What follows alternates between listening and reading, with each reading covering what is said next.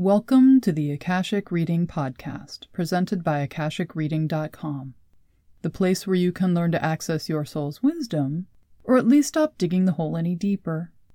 I'm your host, Terry Uktana, and today we'll be delving into how each of us has an Akashic symbol, how we can discover what it is, and decide how to use it.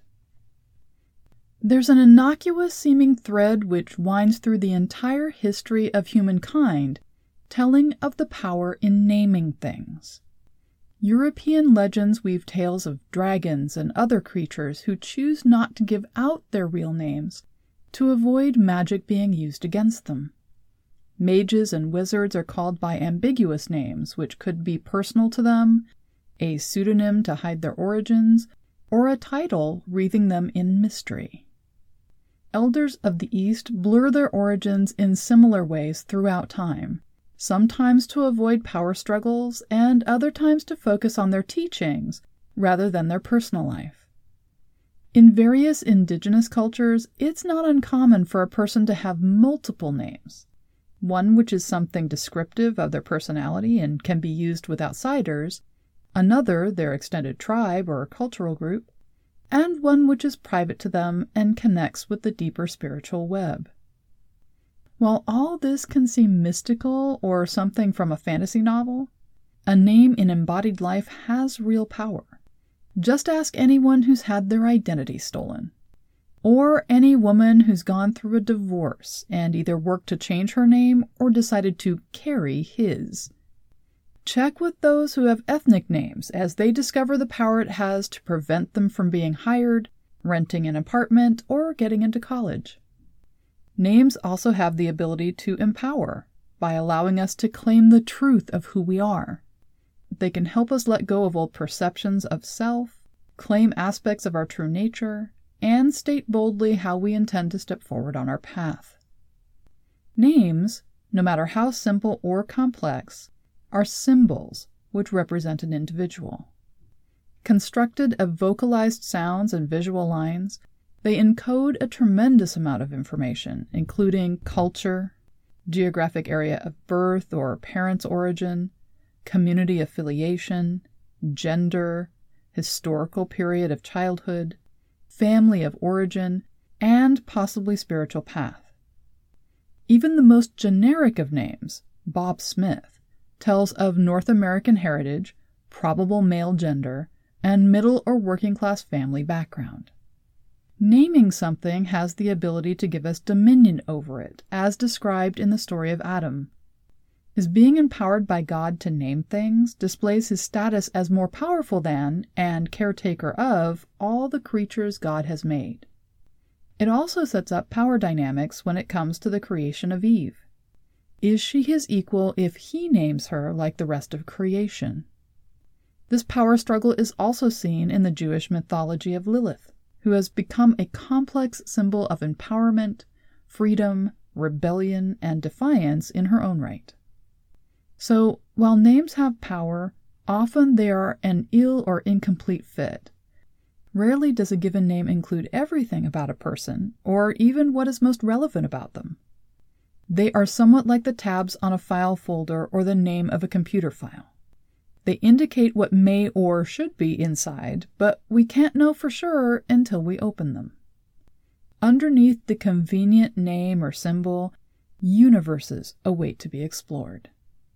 However, there is a different type of symbol which is much more capable of representing the entirety of things rounds, spheres, or mandala most often used in conjunction with spiritual concepts or energy work, round symbols demonstrate how boundaries both define spaces while inviting interconnection. We talk about this as strength and flexibility or permeability. The most well known of these is called the yin yang symbol. Each half contains part of the other, and each is equal to and interconnected with the other, showing that while we may think of each as opposite to or contradictory, they are in fact interconnected, and only together can they form a healthy world. A round symbol is often seen as both containing and describing the universe by utilizing mathematics, geometry, layering and repetition, color, vibration, and movement to create a key. A key of this nature unlocks an energy pattern much like pushing the power button on a computer or starting an engine. This is in part why specific mandalas are laid into the foundation of Hindu temples, why people are drawn to having Om mandalas turned into tattoos, and yantras are worn by those who wish to manifest with specific energies. Using something like the flower of life in ceremony or energy work can unlock wisdom and healing by connecting the higher self of the person to the living energy of the universe. Round symbols can be used as keys to unlock energy, abilities, or connections within the individual through the wearing of small versions, such as earrings, pendants, t shirts, or tattoos. Placing these symbols in our energy field in general, and in specific energy spots in particular, opens us up to our potential while at the same time focusing our efforts and output. When created on a grander scale, they can be used as portals which allow the person to enter into and engage with the universe in a variety of ways. This is the power of walking labyrinths, working with medicine wheels, or even spending time at Stonehenge. As each of us is created of a small piece of divinity, which is interconnected with the entirety of the universe, and as each of us is a universe unto ourselves, creating worlds of beauty and complexity through the intermingling of our soul with physical matter, we each have a round symbol, mandala or yantra, which represents who we have been, are, and are becoming in this embodied life. Unlike a name, which is a small and limited container, unable to hold the rich tapestry of an entire embodied life. This symbol shows all aspects of us from the spiritual to the intellectual, from the physical to the emotional. It weaves these together to show how each is interconnected with the other, creating harmony or dissonance. It shows how we connect with others in all aspects, or don't, what we have come here to do and be, how we are manifesting this into being, and what we have yet to accomplish. There are times when these symbols, in whole or in part, come to people in dreams, seeming like a beacon which lights the path forward through a difficult transition into a new phase of life. It's fairly common for them to appear during ceremony, journeys, or when someone is working with plant medicines for spiritual practice. They also come to healers when a client is in need of support in returning to themselves and bringing aspects of themselves back to wholeness. However, anyone can access their personal symbol consciously, and it's one of the more powerful tools for fully manifesting your soul's path into embodied life. Those who are artists or automatic writers can invite their symbol to flow through their hands to whatever artistic medium they prefer. Manifestors can put out a request to have their symbol brought to them or be pointed to where they can find it. Many Akashic records or soul books have large mandala style round symbols on their front cover along with embossed text. Most students have difficulty deciphering these symbols and, after trying to work with them a few times, simply give up on them as unreadable or irrelevant. Yet, they are the symbol which represents the student's soul. They could be the key to understanding this lifetime and the self beyond it.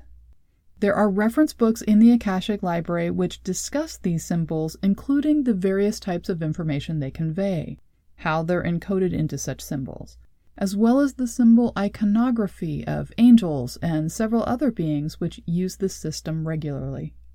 Learning, or remembering, how this works can give the student information they need to start making sense of their book symbol and hence of themselves. Round symbols can also indicate associations. Much like family crests or the guild symbols from medieval Europe, they encode a great deal of meaning into a series of interconnected images. Native American tribes use this type of communication to decorate shields which are less about defense and more a means of expressing who the person is and how they interact with the world.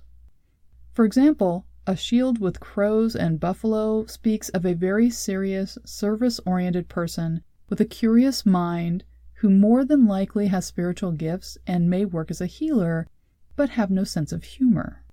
Someone else with deer and hawk can have a quick hand and eye, making them gifted in crafts and games, but leave them with no heart for long term projects. Souls who are not currently embodied utilize the energy form of a round or circle displayed in the center of their chest as a means of indicating their associations, relationships, roles, and service orientation. This is the closest thing most souls have to a name, as there is simply no need for one outside of embodied life. Names are a convention only useful for those who are encased in flesh and unable to communicate instantaneously by merging with other beings simultaneously. These round symbols are highly detailed conversations, which are constantly updating who the person is, what they are currently responsible for, or what role they inhabit. This causes the symbol to act somewhat like pictures in the Harry Potter movies, the various details moving and interacting with each other, allowing the viewer to intake volumes of information about the other at a glance without needing to stop and interact. Like a fireman's badge and uniform, the symbol explains who the soul is, what they're doing and being, what we can expect from them, and how to approach if we wish to connect. Not all souls nor all soul books will have a round symbol. These rounds are not something assigned to everyone, but instead are acquired as a soul matures and enters into service. If you notice one on your book, I recommend you ask your librarian for help reading it. More than likely, they'll bring you another book, which can seem annoying or like a non answer, but go with it. This new book will be smaller, newer looking, probably brightly colored and enticing, as it's a manual or how to guide for the career your soul has when not embodied. This will explain the primary role or association being displayed in the symbol. For most, it's easier to work with this round symbol in their Akashic room. This can be done in a variety of ways. You can ask to have it projected onto a blank wall if you want to study it as a visual.